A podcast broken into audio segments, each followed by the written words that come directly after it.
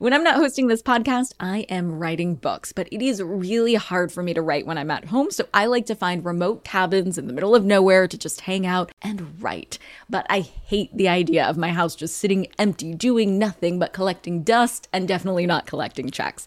And that's why I'm an Airbnb host. It's one of my all time favorite side hustles. Other popular side hustles are awesome too, don't get me wrong, but they often involve big startup costs. By hosting your space, you're monetizing what you already have access to. It doesn't get easier than that. And if you're new to the side hustle game and you're anxious about getting started, don't worry because you're not in this alone. Airbnb makes it super easy to host. I mean, if I could do it, you could do it. And your home might be worth a lot more than you think. Find out how much at airbnb.com/host.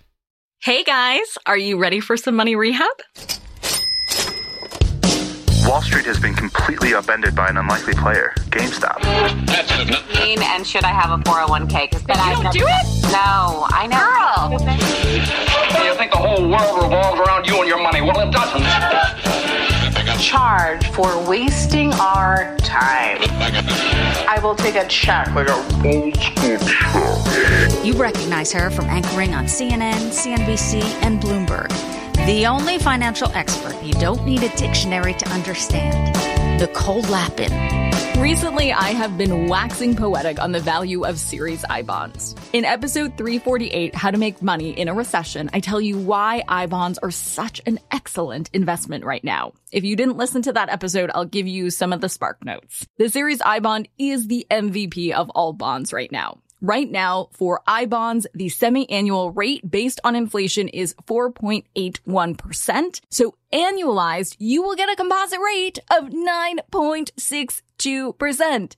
That is an amazing ROI, my money rehab friends. That ROI is so high right now because the interest rate is based on inflation. That's what I stands for. So investing in I bonds will help your money keep pace with inflation. If you want to hear the whole episode, of course, I've linked that in the show notes. But even if you didn't listen to that first episode, you get the idea. It's an awesome investment, but there is a limit. You cannot buy more than $10,000 in I bonds per year. However, you can give the gift that keeps on giving and buy an I bond as a present for a loved one, even if you've already hit the maximum $10,000 in I bonds for yourself. The Financial Buff has a great article on this that I have also linked in the show notes, but here's everything you need to know. There are two stages of gifting I bonds, buying and delivering. You can buy an I bond gift at treasurydirect.gov. And in order to buy a bond for someone else on the site, you need their social security number. So this gift can't be a casual gift that you give someone you matched with on Tinder two days ago.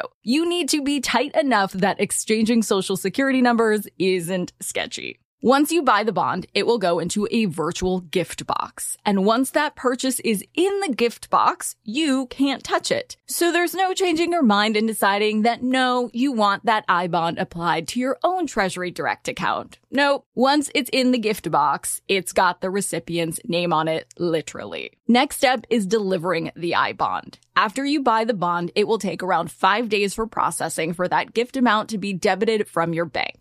After that, you can give the I bond to your lucky, lucky recipient at any time. There is no expiration date or deadline. But when it does come time to give your I bond, you'll need the recipient's Treasury Direct account number. And fun fact, because buying and delivering are two separate steps, you can actually buy the gift before someone has made a Treasury Direct account. So if you're giving an I bond as a graduation gift, for example, you don't need to spoil the surprise and ask them to create an account before buying them the bond.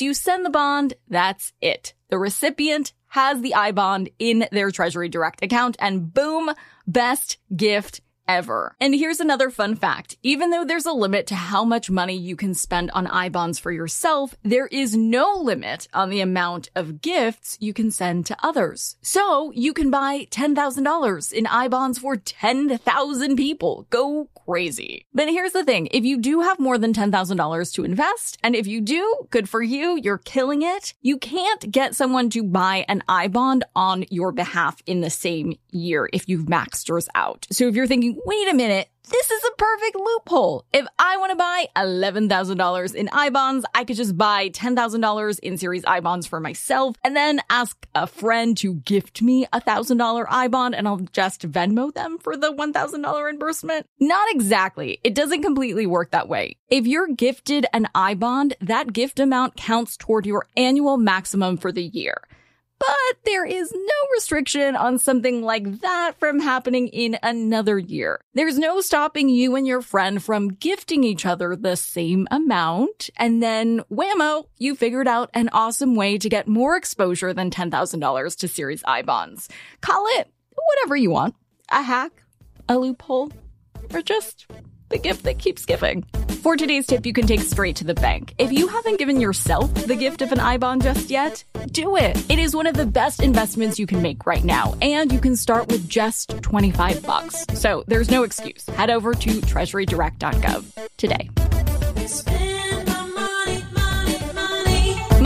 Is a production of iHeartRadio. I'm your host, Nicole Lapin. Our producers are Morgan Lavoy and Mike Coscarelli. Executive producers are Nikki Ettore and Will Pearson. Our mascots are Penny and Mimsy. Huge thanks to OG Money Rehab team Michelle Lands for her development work, Catherine Law for her production and writing magic, and Brandon Dicker for his editing, engineering, and sound design. And as always, thanks to you for finally investing in yourself so that you can get it together and get it all.